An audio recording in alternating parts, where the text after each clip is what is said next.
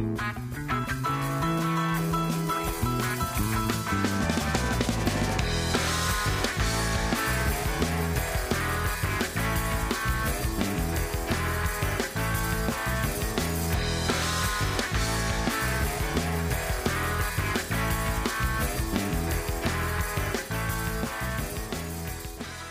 everybody. Welcome to the March 11, 2016 edition of Colorado Inside Out. I'm your host, Dominic Dezzutti. Thank you very much for joining us.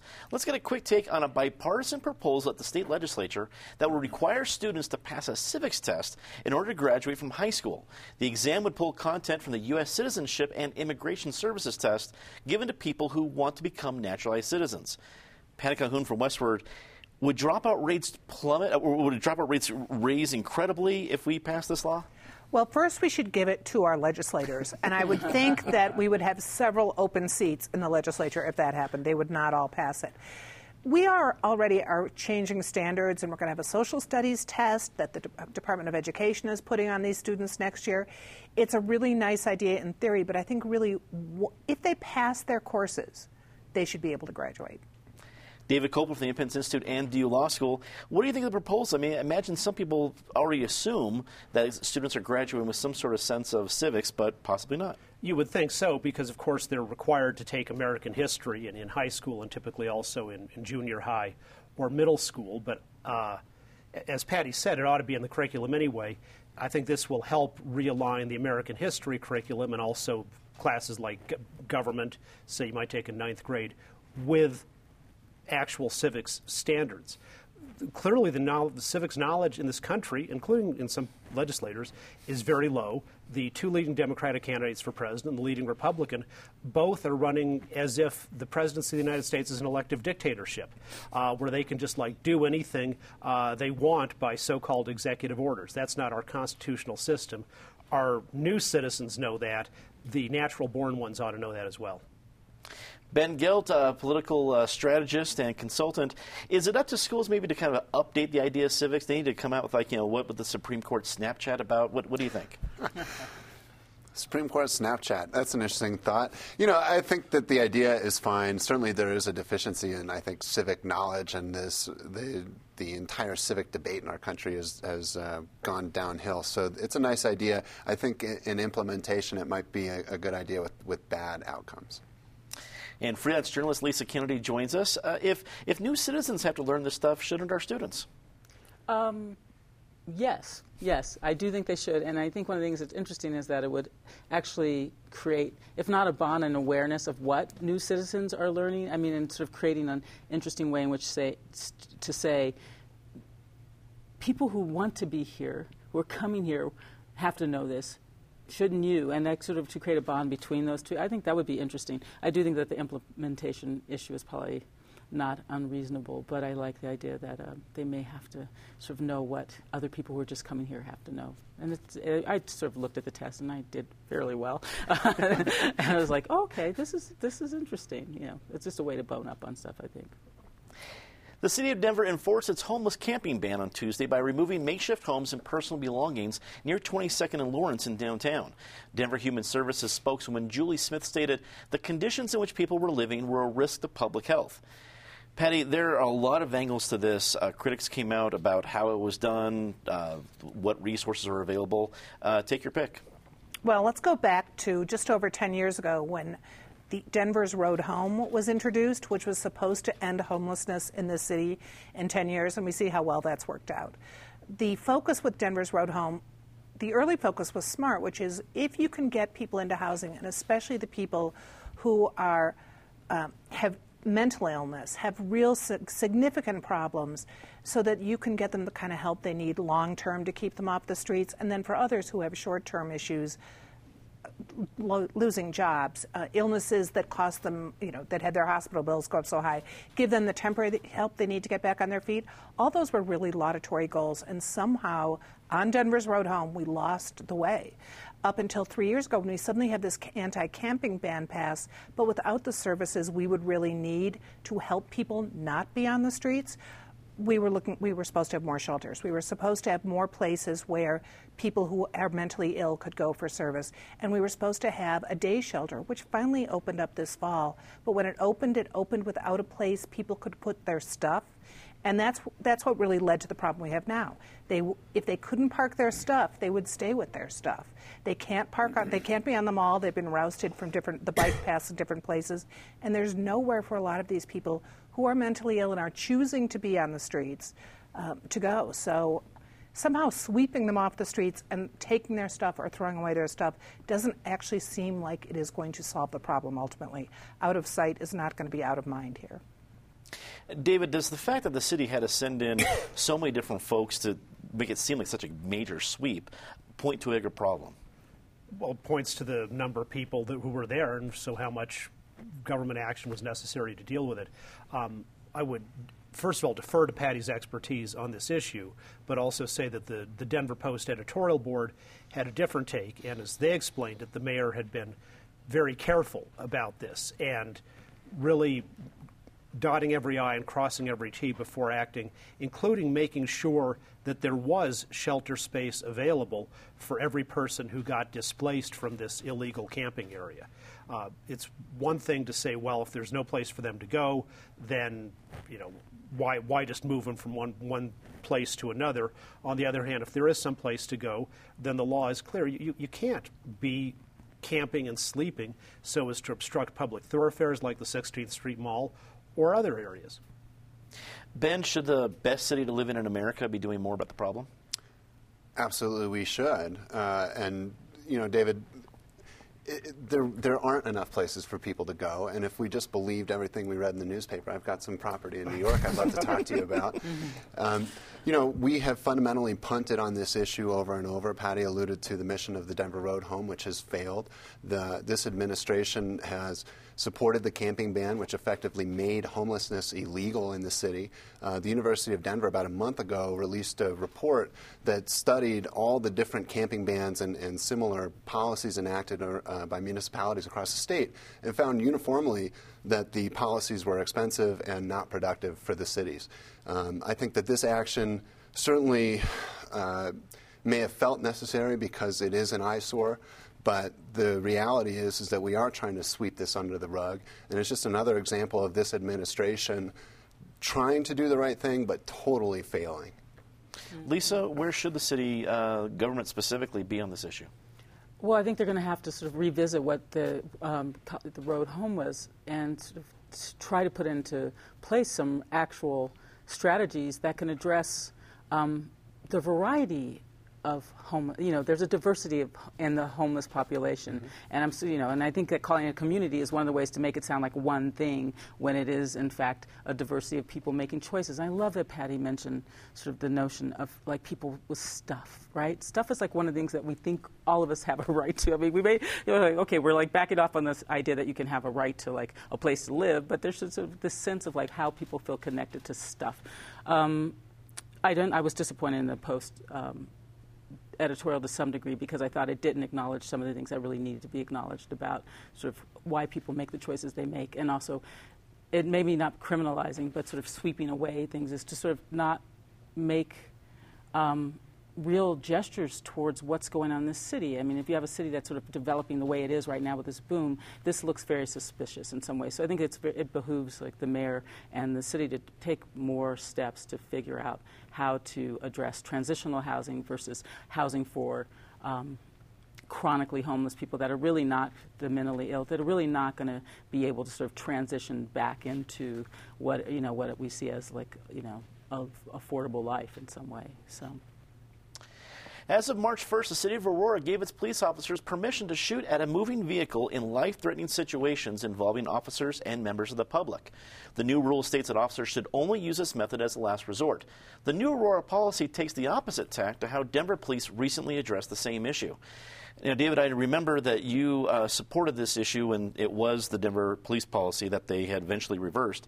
Do I assume correctly that you're in favor of what Aurora has done? I think Aurora is right, and what Denver has done is, is ultimately unconstitutional it's one thing to say, oh, you know, you're at a traffic stop and then somebody speeds away unexpectedly you know, you, you, and you pursue don't don't shoot at that person. That's something that a police department can, within its discretion, say don't do that. But it's a different thing when there is an imminent threat of murder, when somebody in a car is trying to run over a police officer herself or some innocent, some other innocent person. Aurora allows self defense and defense of others in that exigent circumstance when there is no other alternative. Denver's policy you can never shoot at a moving car. When it's trying to kill you and you've got no, no means to escape, that is inhumane. It devalues police lives, and I think it's unconstitutional because the Second Amendment, as explicated by the Supreme Court, includes the right of self defense, which cannot be taken away from any individual, including a police officer. Their lives matter too. Ben, Denver and Aurora take opposite views on a lot of different issues. This is not the first one. Uh, who's right on this one? Well, it's an interesting argument. Uh, certainly, if you look at urban municipalities across the country, the tact has generally been to take away this ability to shoot at moving cars. Denver had a highly controversial incident that I think prompted the, the rule change here, where an unarmed teenager was shot and killed by an officer in an alley uh, in a situation where she may have been trying to evade the police, but there may not have been uh, a dangerous circumstance exactly. You know, it's complicated. Certainly, we have to value and protect the lives of our police officers who are there to protect and serve us. Um, but there's a fine line there. And my understanding of the research around this issue is that in most cases, firing into a, a moving vehicle is not productive for the officer or for the person, obviously, in the car. Um, so my sense is that Denver made the right move here. I think it's unusual to see um, basically an urban suburb go in this direction when the trend again across the country has been to restrict this sort of action. So I think it's highly unusual, and I suspect that uh, as soon as something happens, it will become controversial. Yeah. Lisa, is Aurora protecting its police officers, or is it being tone deaf to recent events? Uh, a little bit of both, which is always aggravating. I think it's that it seems to me that they're being somewhat tone deaf because if I were in the community, it sounds like they're saying it's okay. And the self defense thing, it's like absolutely police have the right to s- defend themselves and their lives. And I don't think, I think their lives matter extraordinarily. And I think most citizens probably feel this way as well. I certainly hope so. But I think at the same time, you're watching your community make a choice of your police department sort of back off of something that in fact seems to be the best practice of a lot of police departments across the nation, and even is sort of suggested by police sympathetic organizations, um, that that's, that language, the sort of categorical quality of that language, helps people make a real decision as opposed to and, and it's weird because when you're reading sort of the coverage there's this way in which um, the police departments say the language is too categorical but it's understood that you're not supposed to and it's just like you can't sort of have it both ways at this moment, and that's what it seems seems like. So I'd be, I mean, I think that they're being somewhat tone deaf to the concerns of uh, a number of citizens, and I'm also. Con- and, and I actually think that police lives matter, yes, absolutely. But like the self defense issue has been its own sort of very complicated psychological problem in terms of when people actually feel in danger. And that would be my fear. Patty, uh, Aurora is somewhat of an outlier in this now, since a lot of cities, including Denver, have reversed it. Um, what do you think of their outlier status on this? I think they'll probably wind up having to pull back as soon as they have an incident that clearly isn't self-defense. I agree with everyone at the table that people want you want your law enforcement agents to be able to defend themselves, especially from a huge car coming their way. But the problem in Denver stemmed from not just one, but four incidents where it was really questionable whether it was a matter of self defense or whether they were just shooting at a miscreant in a vehicle. And there were several incidents where clearly it was a bad guy behind the wheel, but he wasn't going towards the police officers, he was just driving. And the problem then becomes if you're shooting at someone and it goes out of control, you've got this huge, huge car that is endangering others too. So I think Denver made the right move. They're just being more cautious when there is a bad guy behind the wheel coming at you, or maybe not coming at you. And Aurora might learn the hard way too that you've got to be more careful. The Greeley City Council this week voted 5 to 2 to overturn a Greeley Planning Commission decision that denied a permit for 22 oil and gas wells near a neighborhood. The now approved plan follows all current zoning laws regulating oil uh, operations near residential areas. However, residents are worried about traffic and air quality. Ben, we have a situation here where we're probably a week away from hearing about uh, probably pretty significant layoffs in the oil and gas industry uh, in Colorado. Mm-hmm. Uh, the two major uh, companies that uh, work in Weld County and throughout Colorado said that's on the horizon within less than a week. Um, did Greeley make the right move here? The city council. Sure. I mean, this is a very contentious issue here in our state. Um, I s- saw the same thing you saw. Anadarko is projected to lay off 1,000 workers, which is a, a, significant percentage of their workforce. I think that there is a, a natural and uh, you know real tension between neighbors and uh, drillers. You know, personally if it were near my house, I would be terribly uncomfortable with the notion of of drills and wells and, and those sorts of things going on. So I have a lot of sympathy for the residents. Uh, on the other hand, I understand that uh, you know governing bodies have to follow the law, they have to follow rules, and they're simply saying these are the rules as they exist today, and we are going to follow them. So this is an issue that is not going to go away. There's all sorts of talk about ballot language around around these same issues. Um, you know, I suspect that uh, what's happening in Greeley is going to play out in other communities across our state, and you know, I, I, know that there are different forces working to basically create a resolution around this so that it either will happen or it won't.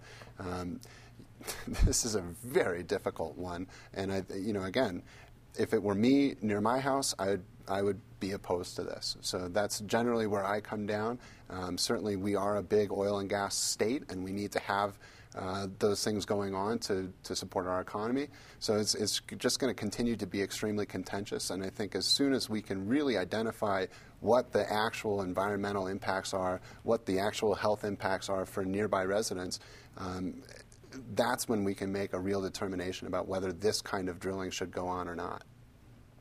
Lisa, as Ben referenced, the ballot is likely to have a variety of fracking initiatives, whether pro or con. Do you think this situation becomes fuel for the fire for either side? I'm sorry. Does this does this situation in Greeley now become a uh, some of a poster child for folks who are going to be putting fracking issues in the ballot?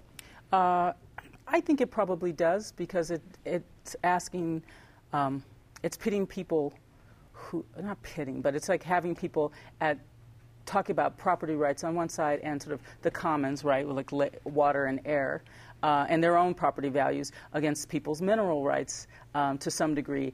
That, I mean, at least that's the way it was sort of breaking down at the um, city council meeting. And I thought that was interesting, and I thought that was actually sort of similar to the last time I was here. There was like a we had this sort of um, conversation about zoning and when when the city council comes in and they have to like uphold the laws and when people are like asking the city council to, or a city council to intervene in a certain way that goes against you know what the laws are. And you have to sort of well back it up people and do the work um, in ballot or in you know in the real legislation in a certain way, and sort of having a different and much more difficult conversation about different kinds of property rights and what belongs to the commons and what belongs to a person, an individual, and that's not even sort of going towards the conversation about the actual rights of a corporation. I'm actually more interested in the ways in which um, this will play out about citizens against citizens and try, or, or citizens trying to figure out each other's positions about what constitutes their sort of rights to clean air, clean water, and their own sort of land. Patty Greeley's in the middle of Weld County, which is ground zero for the oil and gas industry in Colorado. So, was this overturning of a decision all that surprising? No, I don't think it was that surprising, especially given Greeley's um, land rules. But Greeley has really enjoyed, and, and Weld County have enjoyed the boom. And now, as the bust comes, we will see what happens. Will they be more hospitable to the oil and gas companies that still want to drill just because they want to keep some of that income coming in? Or will we suddenly have a bunch of citizens who really want to fight this and be heard more loudly because you're not getting that much money? The industry isn't as important in Weld County. So we will definitely see this on the ballot in some form or other in November. And I think the conversation will get very, very heated as we go up to that election. David, did it seem odd to you for a city council to overrule a planning commission? I, and I wouldn't expect you to have you know statistics on how often this happens, but did that feel like a rare situation, or does this happen from time to time? Oh, it, it happens often enough in all, Okay. all kinds of contexts. Uh, Colorado has the strictest laws about fracking in the in the country, but they're they're tough regulations and they're not prohibitions. The companies involved were complying with all the laws and complying with Greeley zoning. So, of course, the city council did the right thing, which they almost had to do, which is to follow the existing law. Of course, people can change the law if they want to, but I think that would be a mistake. It would be selfish, in fact. Part of living in society is you respect the property rights of other people. You know, maybe you're Jewish or Muslim, so you're you hate pork, but that doesn't mean you can prohibit your next door neighbor, if with proper zoning and following all the regulations, from opening up a meat store that happens to sell sausage. Same thing with these people who have this quasi religious, anti scientific opposition to all forms of oil, coal, natural gas. They can have their, relig- their religious Gaia ish views of just leave it in the ground, but they don't have any good public health science behind them. The Colorado Department of Public Health and the Environment, the EPA, and on and on and on have repeatedly shown that these chicken little scenarios about fracking are all false. It is not a threat to anyone's health when properly regulated. Let's get a quick take on this last one. Denver Mayor Michael Hancock announced the Next Stage Plan, which is the newly proposed design of the Denver Performing Arts Center. The plan calls for a design and funding study to take place over the next nine months. Uh, Lisa, uh, out of the table, you're one of our theater experts here. So, what do you think of the plan and the, the year they've given to do the financial study?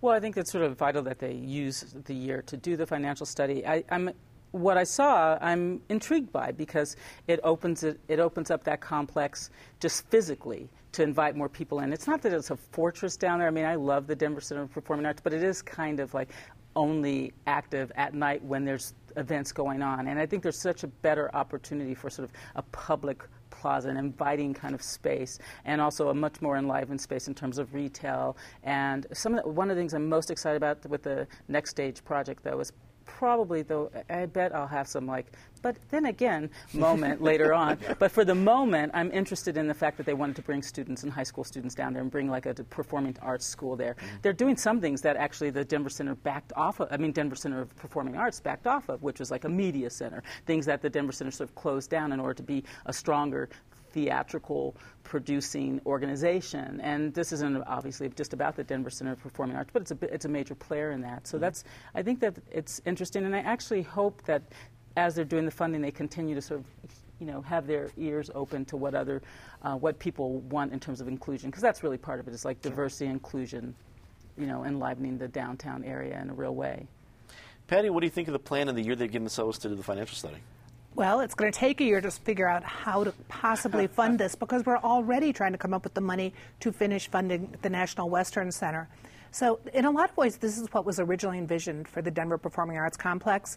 You know, you were supposed to have entrances off Speer that would link it to the Auraria campus, which would be the first great start, just because you've got 30,000 students there who could use that as a passageway downtown.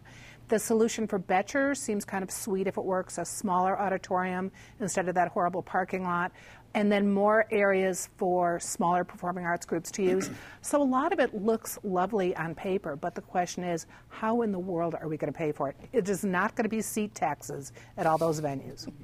David, what's your quick take on the issue? I hope stu- people get very in- involved in, in participating because last time we spent millions and millions of taxpayer dollars on this area. Some of it was done very well, and some of it, like the parking garage, was shockingly in- ineffective, uh, as it turned out. So I hope there's a lot of citizen input that, that gets it done right.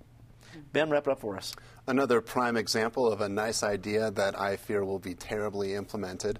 You know, talk about Boettcher. The notion of tearing down Boettcher is the exact opposite of a sustainable approach. They're also talking about giving away public land to private developers without asking taxpayers, which I think is a huge problem and something that this administration has repeatedly shown a willingness to do, which I again find deeply problematic and a violation of the public trust.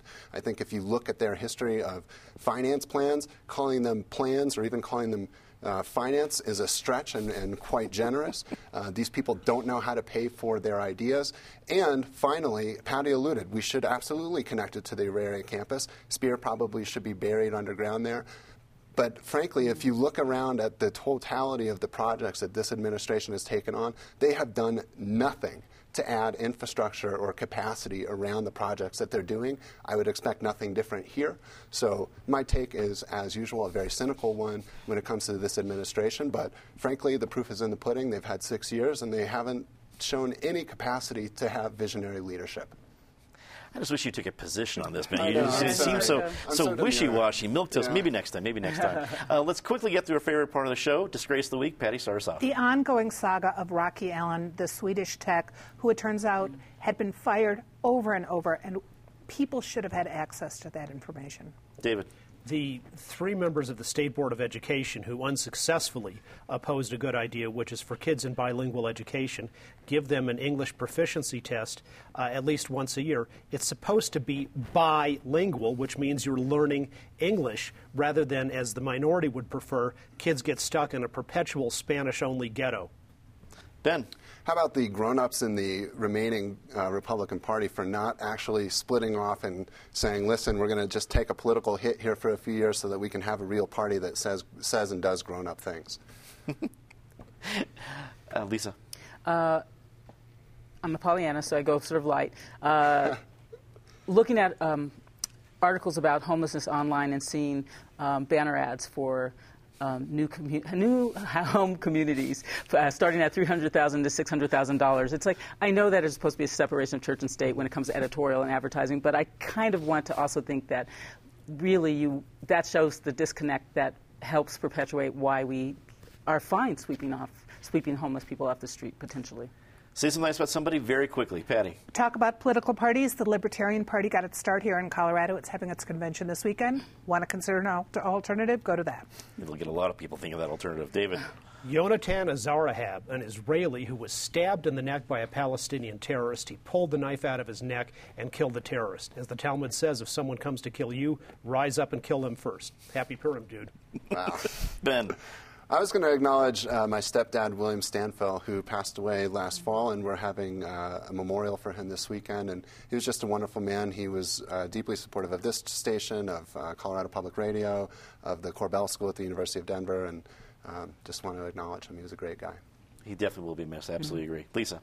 I want to give a shout out to Lindsay Jones, former Den- Denver Post writer who was at USA Today and had the temerity to ask Peyton Manning at a press conference um, a question that needed to be asked about um, the sexual allegations. I thought he handled it well. I thought she handled it well. I thought the people he could, people could take a, um, a lesson from Peyton about grace and just like allow that that she's a journalist. It's okay mm-hmm. to ask a question. That's all the time we had tonight. For everyone here at Channel 12, I'm Dominic Dezzutti. Thanks very much for watching. Good night.